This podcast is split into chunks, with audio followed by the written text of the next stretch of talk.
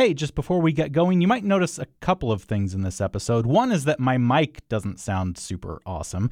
The other is that Kathy, well, Kathy's literally living in a house that they're building up around her, and so you might hear a little bit of extra noise on her end. I don't think either thing should impact your enjoyment of the episode, but I just wanted to acknowledge that they exist. Onward! Nuclear. Now, is it crick or creek? Coyote or coyote? Sometimes I say library. Welcome to You're Saying It Wrong. I'm Fletcher Powell, and each episode we turn to the people who literally wrote the book on this sister and brother team Kathy and Ross Petras. And we'll dive into what we get wrong and sometimes what we get right when we try to speak this weird English language.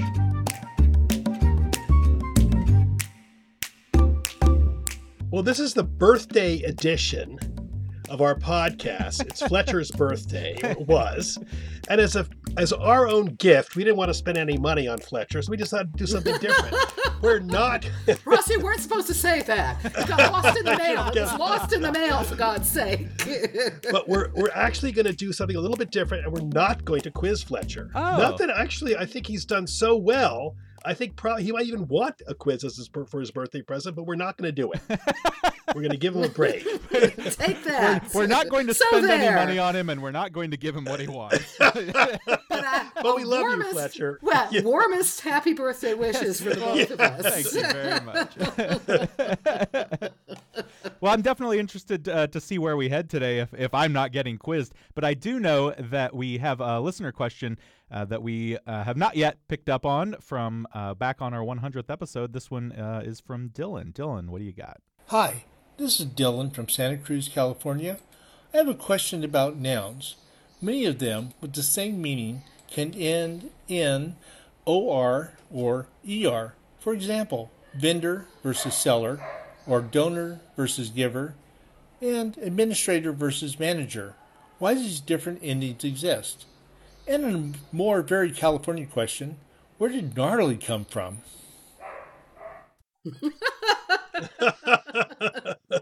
That the dog apparently is also curious Absolutely. about OR versus ER. nice cameo from Dylan's dogs. I do wish Dylan had uh, let us know his dog's name. Uh, that that I do not appreciate, Dylan. Venger. The name is Vendor. With an ER or an OR? yeah, right. Anyway, I gotta say that uh, this is something that's kind of interesting to me. I was just thinking about this the other day before uh, we decided we were going to hit this questions, and so I'm kind of curious uh, what the answer is. I just want to start out though that interestingly enough, when we started looking into this, there was a vendor spelled V E N D E R once. So I mean, it, it wasn't just an OR. It, it, it's in the OED. It hasn't really been used since the 1800s, the later 1800s. So I just wanted to say that there was indeed a vendor that was spelled with an ER, like seller is spelled like an ER. Well, to begin. the one key thing too that we found when we did a little bit of research on this was, there, there has been that confusion that's gone on literally for centuries, ER and OR. So if you get confused, you've got a lot of company over the years. A lot of people mix them up, and a lot of people have mixed them up. And a lot of times, as Kathy just said, a lot of times the ER was used then, and now an OR is used, and vice versa. But Kathy, you want to pick up on the basic difference? Well, I gotta say, this question got me because it, I had never thought of it, and I, and suddenly I realized I should have thought of it because it's so obvious. It's like, why do we have this? But what we're talking about generally is an agentive suffix. It's the suffixes that when you add them to a word, the verb is changed. It, it turns a verb into a word that's like nouns. Um, like someone who gives advice is an advisor. Advisor is the verb. You add the suffix. Advise is the verb. You add the suffix. Becomes advisor. So that's fine. So we've got like both ER and OR are what are called agentive suffixes. But why OR sometimes and why ER other times? Ross? well, as almost always is the case with when we talk about this, and when Kathy throws the question back to me, it comes basically from a Latin, uh, the distinction between Latin origin words and and uh, Germanic or or Old English origin words. A lot of times, not by no means all of the time, but a lot of times. When we have an agent noun, which is again, like Kathy said, we take a verb, we add a blank R ending to it, and that becomes the uh, entity that does the action. In Latin, a lot of times when the word comes from the Latin, a lot of times we add an OR. And there are a slew of ORs, but there is even a bigger slew of ERs. But, like, for example, for the OR endings, audit comes from Latin and we have auditor. Credit comes from Latin, we have creditor. Edit comes from Latin, and we know the word, Kathy and I know that word very well, editor with an O. Exhibit, exhibitor. Those are OR, and all of those words I just mentioned were formed on, if you want to be technical, the uh, perfect passive in Latin um, verb, OR. Now on to ERs. Kath? I just wanted to interject one thing. Ross said the thing about there's no real rule, and that's as is always the case. Everything here gets very sloppy and blurry. I'm just going to say that, and it's going to get blurry as we keep speaking. So you've got ERs are more common in uh, the Germanic rooted words. So it's more common in English than the Latin. So it's drive, driver, run, runner, drink, drinker, um, compute, computer, Ride, dinner- rider. I was going to say dinner, dinner, but that doesn't. Diner, dine, diner. Yeah. Yeah, maker, batter. Uh, no, no, wait. Batter, but we had a T there too. But yes. Well, you do that with runner. You add an, an extra consonant. You do in a couple. You do. cases. Canvas, canvasser, you add an extra S. Sometimes you do that. We should mention that though. Fib, fibber. So generally speaking, you usually have the or with a Latin words, especially Latin words with end with ate. Right, Ross? Wasn't that Yes. it? I'm just Right. um. Okay, thank you. I always, when it's Latin, I always defer to you. I can't help it. I have that like little sister, like Ross knows that feeling, you know. But can, can I draw you for a second, Kathy? Please do. So you just said we just said uh, uh, this is going to be a, a, obviously a disingenuous question. We just said ate tends to end with the or. Calculate, calculator. So right now I'm a skater. Ate. How do But I that's end that one syllable. That's one syllable. Right. Right. It's exactly the point. Yes. Grater, hater, uh, grater as in uh, a cheese grater or a person who's grating something. They're all one syllable, so they end. I just wanted to reiterate that Wow. one. So they tend to be ERs. It gets really weird. But then, like, okay, the other quasi rule is usually if you can change a word to have ion at the end, you're going to use an or when you use the agentive subst- sub- suffix substance. And if you can't add the ion, like professor, professor, you can make it Profession. profession. Uh, teacher, you can't make teachun. It so it's an er. So that's like a quasi rule. But And again, that and again, hold up before I'm going to throw this in again. I'm not sure Kathy said it, but again, the ion ending tends to be again from the Latin. Now, Kathy, go with your butt. Go with your butt. my butt, excuse me. Oh. Butter. Yeah. Let's it that way. Buttchin. Um, but the uh, it's not a foolproof rule, unfortunately. That's the whole problem. It's like you go, oh great, I have something I can follow, but you don't investor. You can't say investion, right? Proprietor. You don't say proprietron. Creditor, credition. So so it doesn't fit all the time. So it's like it's a lot of the times you can do this, but it's not foolproof by any means. Although I'm going to throw in two possible rules. They're, they're again, they're messy. CT verbs that end in CT, conduct, contract, connect, tend to take an OR also. And usually multisyllable verbs with an IT also take an OR. Audit, exhibit, inherit. But there are also some there there are again some exceptions like recruit. You would say recruiter, not a recruitor. But we do. But one thing I think with that, with the IT, is it's good though because visit. A lot of people write visit visitor instead of visitor. It's a common mistake. Mm. Exhibit it's exhibitor again. So the IT is a good rule, basically to follow too. IT equals OR. CT equals OR. I thought it was ITE. But IT no ITE would be ER. ATE is O. ATE OR. Oh boy. Okay. L- uh, let me back up just a second and see if I can wrap my arms around this. Um, but before I do, uh, I guess I want to remind people, um, just in case they're curious, that Kathy is basically living in a construction zone right now, and so if you're hearing hammering uh, and things banging around, then that's what's going on. Oh, I'm sorry. I didn't know we could hear stuff. I blanked it out. it's, it's it's it's around you so much that you're not even hearing it anymore. I mean, that's good for you. true. So The kitchen's getting done today. yes. okay, so we're using OR when words, uh, typically when words are coming from Latin. We're using ER by and large when words are coming from Germanic languages. Now, not that we Mhm. necessarily know which ones they're coming from when we are just speaking English. Uh, we'd have to know Right. a lot about about each word and, and about the language. But basically, that's the idea. Now, Right. you said when words are multisyllable words, often that end in T, then we're using the OR. Audit, auditor, When when credit, they end when they're IT, or CT. IT or CT. right. IT or CT tend to be OR. A silent E tends to be ER. Change, changer. Advise, advisor, although you do see advisor with the OR quite a lot. We're going to get into that in a couple of seconds. There's something there too. You had to bring it up, didn't you? I know. Actually, can I throw something out? We have a uh, agentive suffix in one of our names. Actually, Oh, Fletcher. yes, exactly. I, I am a Fletcher. Yeah. Uh, Well, I mean, I'm not. I, I don't know how to put feathers on arrows or anything like that. But but yeah, that, that's true. and that comes from a Germanic uh, origin word, uh, arrow. I think that's Germanic, old flesh. Um, Uh, I mean, I know I'm I, I check know it as being from French, but I don't know where it comes from. Or like before that. oh no, it comes from the old German, Fluka.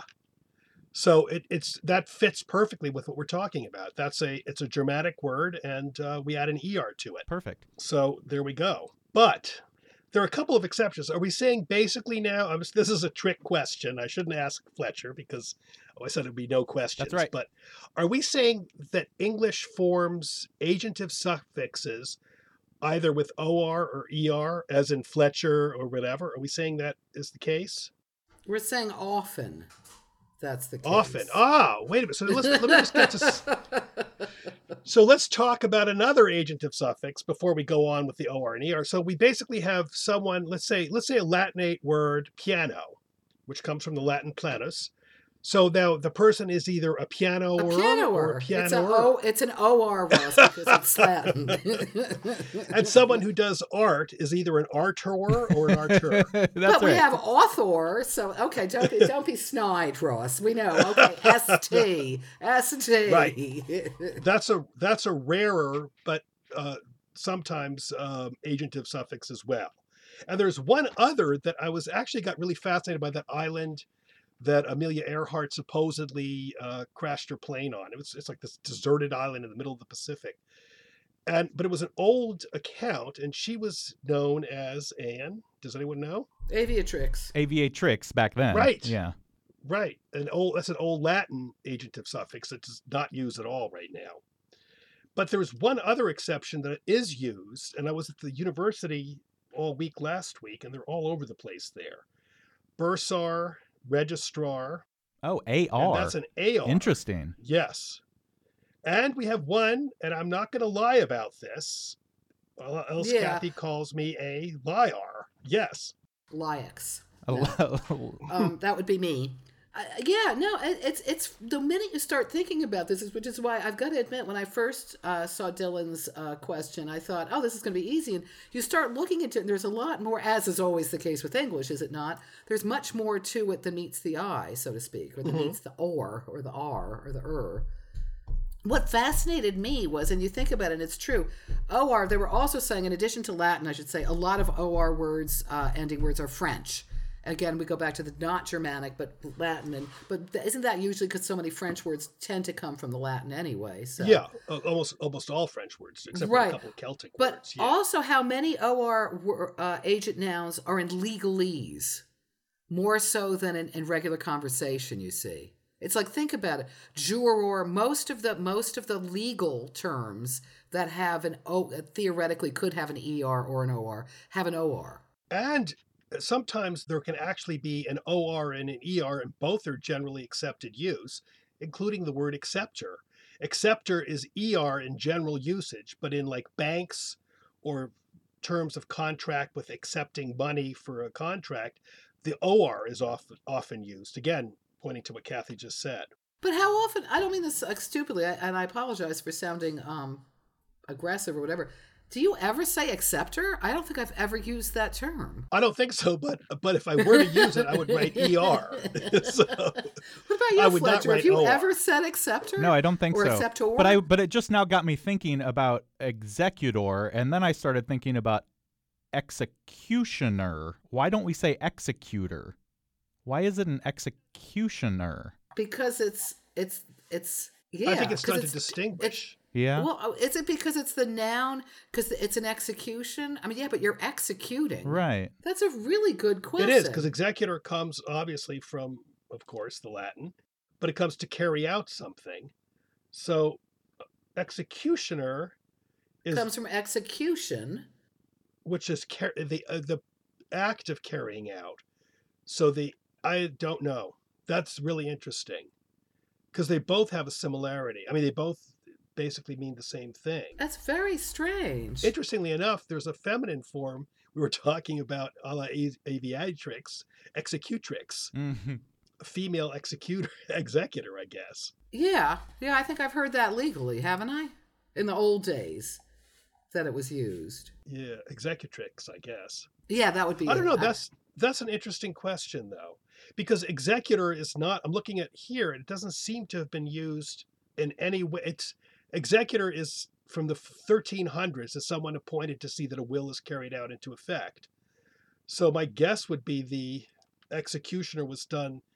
Here, the executioner seems to derive from the 1500s. Mm. right. So probably, so there we're going. The answer I would think would be we already have someone being an executor, and they don't want to be accused of uh, killing criminals, so we used it, coined a new word. Although that might have something to do with getting like the will to your.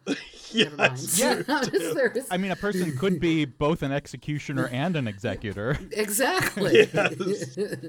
I must say, I would not have thought that this uh, one simple question would uh, get us to killing people. But, But it's interesting though. Yeah, that's true. That's kind of what we, that's kind of what we do, isn't it? no animals Yeah, yet, though. I want to point yes. out the I know, animals no are animals. alive. But what one thing that does also interest me though is that apparently there are usages that in England the OR tends to be more commonly used from what I've read than the ER. I mean, in both cases ER is far more common than OR. But in England OR tends to be a little bit more common than ER. That interested now, me actually. I saw that as well, Ross. And I was wondering, though, is it really, or is that one of those things that we've just. Because I was thinking, I don't, I don't know that I, I, I, I can't really think of a word that.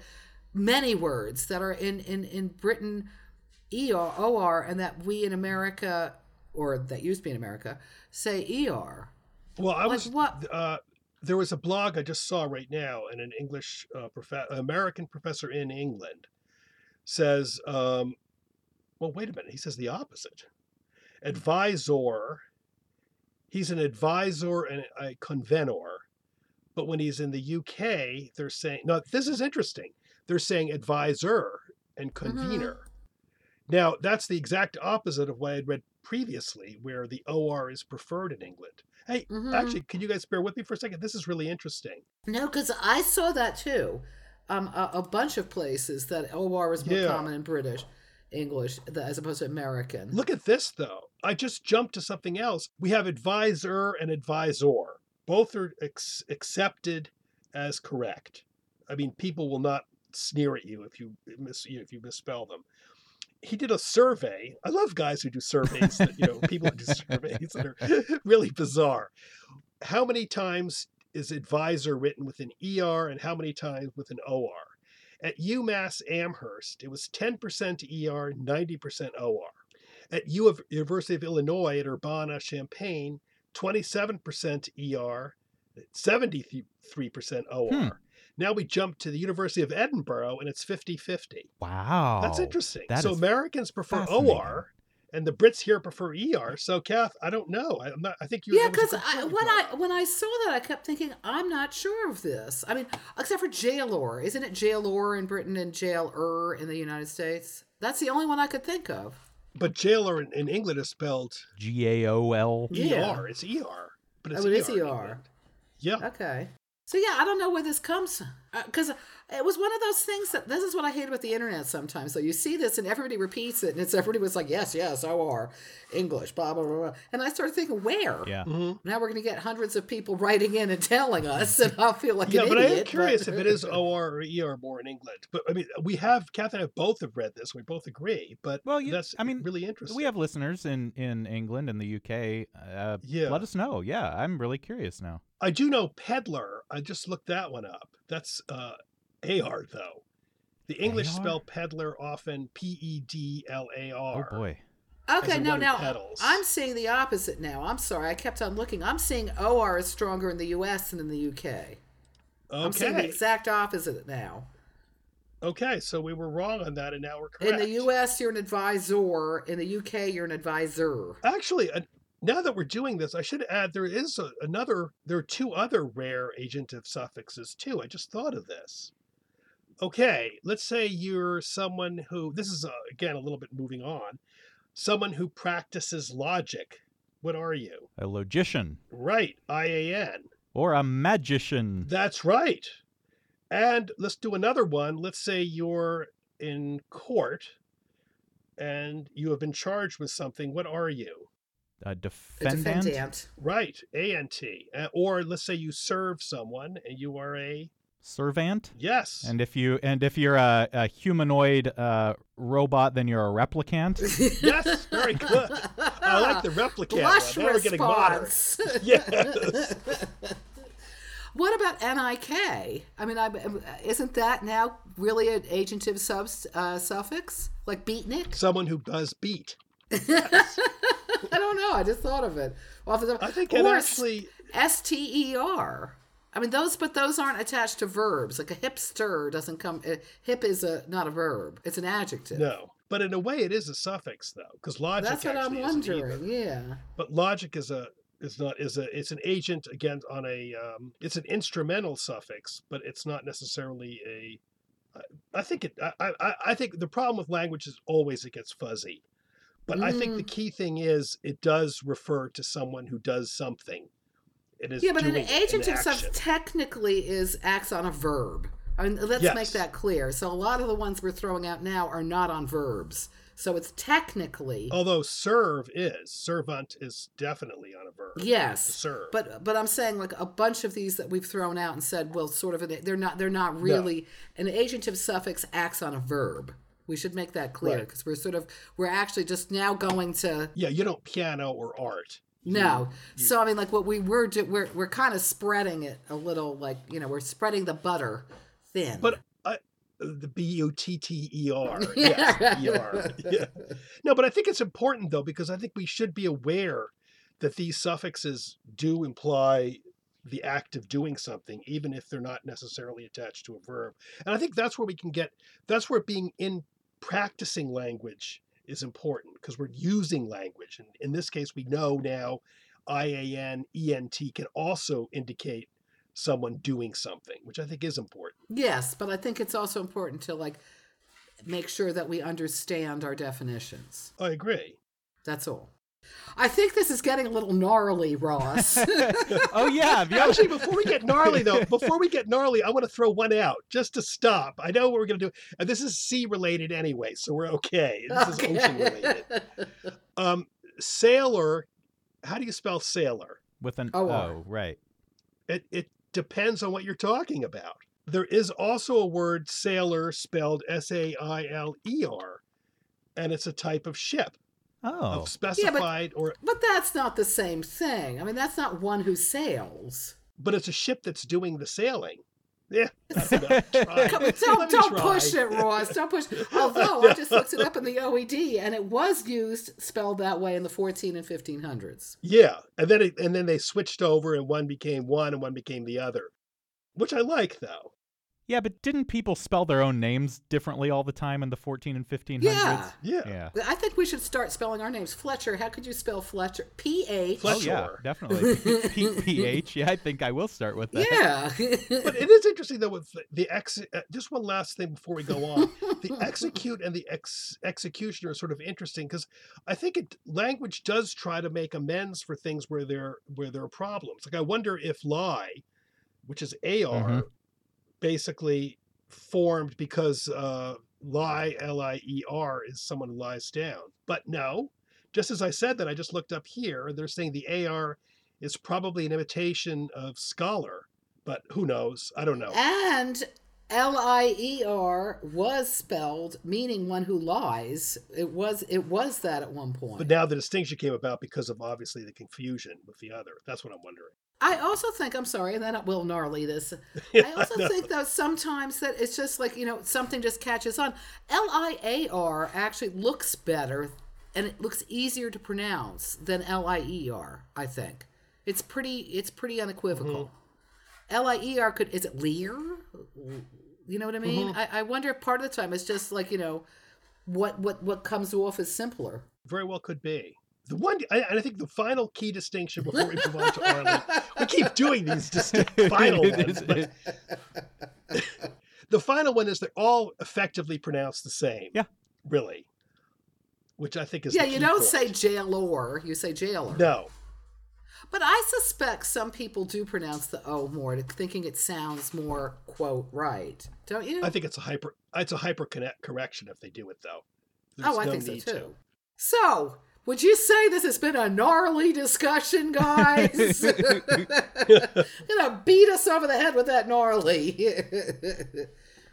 so now, do you know? Do you guys know really what gnarly means? Uh, I mean, I I don't I don't know like a, a real technical definition of it, but when something is gnarly, oh wait, I was gonna say it means it's super cool, but I'm not sure if something's gnarly, then it could actually be really not great. Aha! Shoot. You've come to the root of the gnarly. Yeah.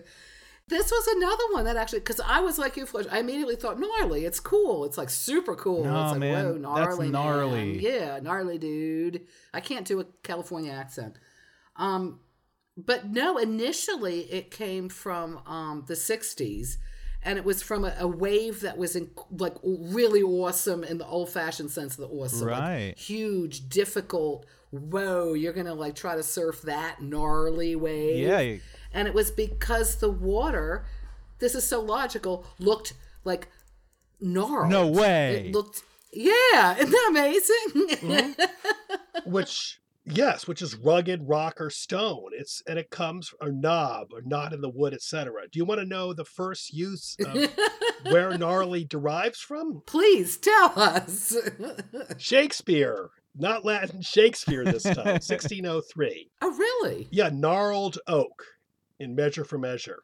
Gnarled, Shakespeare said. gnarled. It wasn't before that? Apparently not. But it's weird from Shakespeare to surfing. Yeah. Yeah. You know, it's sort of cool. I It was a variant of knurled. K N U R L E D. Yeah. Yes. So yeah, so with gnarly, the term now, it, it because the wave was tough. If you could ride it, you'd be like, "Whoa, that's really you rode that gnarly wave." Right. So it's like, "Wow," and now it, that's what it became. It became totally like you know intense. Which actually leads, I think we, we're probably running late now. So that leads basically to our rants of next week with gnarly having different definitions, doesn't it? I was at the university last week. We have a big book fair every year. And I was in the specials room and I came over to the main room to pull out books that looked rarer. This was before the sale started. And a volunteer there did not know who I was. So she came up to me and goes, May I help you? And I said, No, no, thank you. I'm fine. And she repeated it this time in a, in a, in a harsher tone. May I help you? I said, No, no, I'm fine. And it got me, obviously, she was not asking to help me. She was asking, what the blank was I doing in that room? She thought I was a early, you know, uh, book dealer or something trying to take books. And I did have, indeed, have a stack of books. And it got me a la gnarly how many, we were talking about contronyms and how many phrases are contronymic. She didn't want to help me at all. She asked, she was basically saying, What are you doing here? Get out of here. And then it got me because that day I went down the subway and a person, as I was going down the escalator, a person decided to stop and look at her cell phone right at the right at the at the egress. So I said, "Excuse me," right. and I wasn't asking to be excused at all. and that led to I was talking to after that I was talking to a uh, guy on, on the uh, computer programmer and I said I think that's the problem with all of these AI um, you know like uh, computer things where they can basically create like a Turing test and the computer actually can answer you and talk to you and people think it's a human. There's so many like conce- uh, contextual instances of English and uh, can they ever do that? He insists that with a million cases they're going to be able to do it. I'm just curious what you all think about that. Oh, Ross, bless your heart. Yes, exactly. yeah. That's the best Southernism in the world.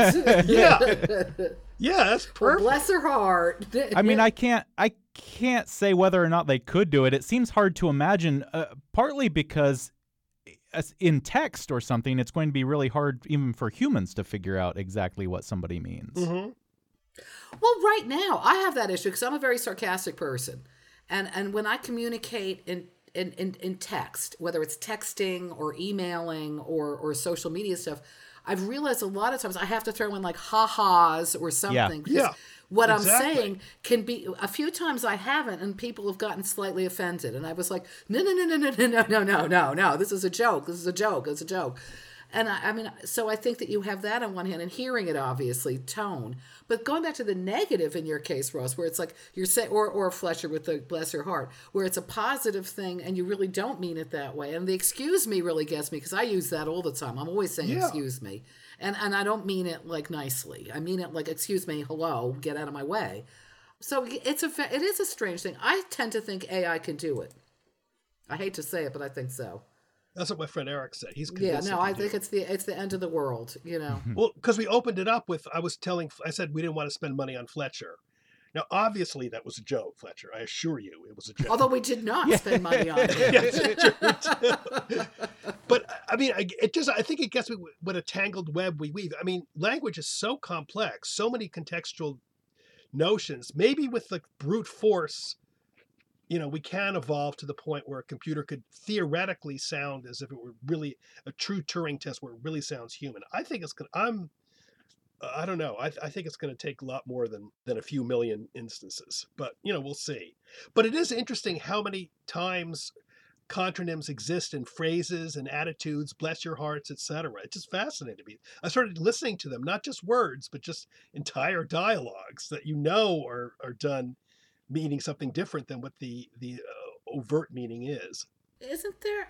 I'm thinking, isn't there a word for it better than contronyms? Because I mean, contronym is two things existing at the same time. Well, yeah, bless your heart. I mean, um, excuse me. You know, I, I will say excuse me deliberately to mean excuse me. You know, But you'll also mean like, it to mean excuse you, really, Mhm. like Yeah, move, yeah. yeah, yeah. Okay, so, so yeah, I contronym think would be correct. And I mean, they exist in all languages, not English, obviously. But it's not really because a contronym is really a word because nim becomes you know is a word. No, I know word, that. it's- That's what I was saying. Is there is Yeah. there a term for this that that's eluding us right now? You know, this is something that, um, Kathy, you mentioned how you have to add like ha ha in your emails. This is pretty much exactly the reason that I opened up to using LOL in my emails or whatever. You know, years ago, uh, I refuse to use that sort of thing. But, Why would yo? Why would I do that?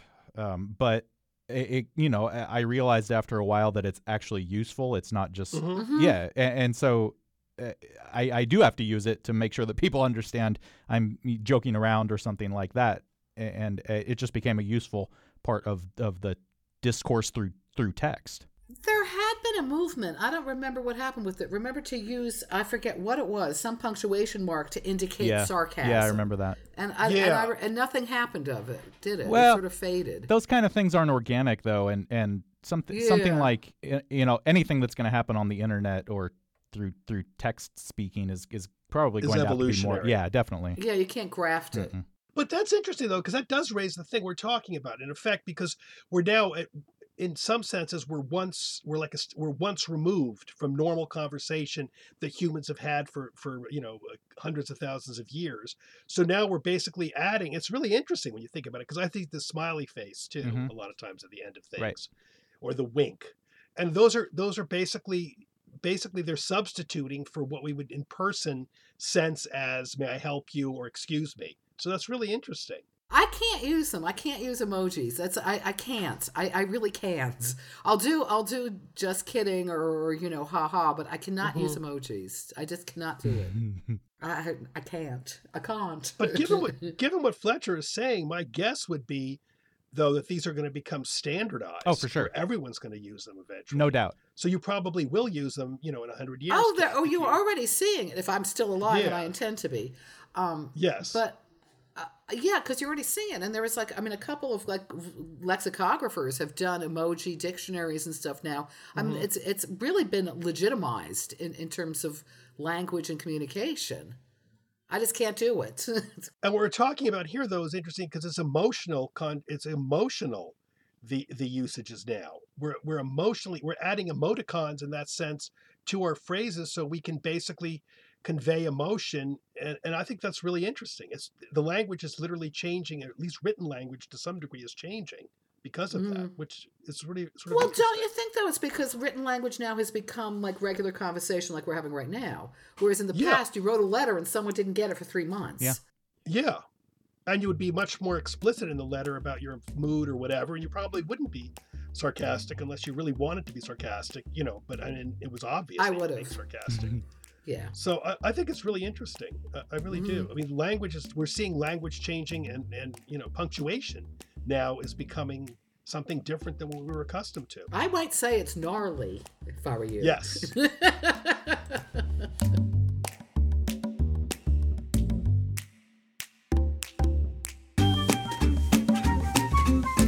This episode of You're Saying It Wrong has been produced by me, Fletcher Powell, help from Beth Golay and Luann Stevens in the studios of KMUW in Wichita, Kansas. You're Saying It Wrong is a worldwide affair. Kathy Petras records from her home in Granada, Spain, Ross Petras from his home in Toronto, Ontario, in Canada. If you have a question for Kathy and Ross, you can tweet it at us. We're at YSIWPod. Email them at kandrpetras at gmail.com or email me at powell at kmuw.org. And if you like what we're doing, leave us a rating or better yet, a review on your podcast platform of choice.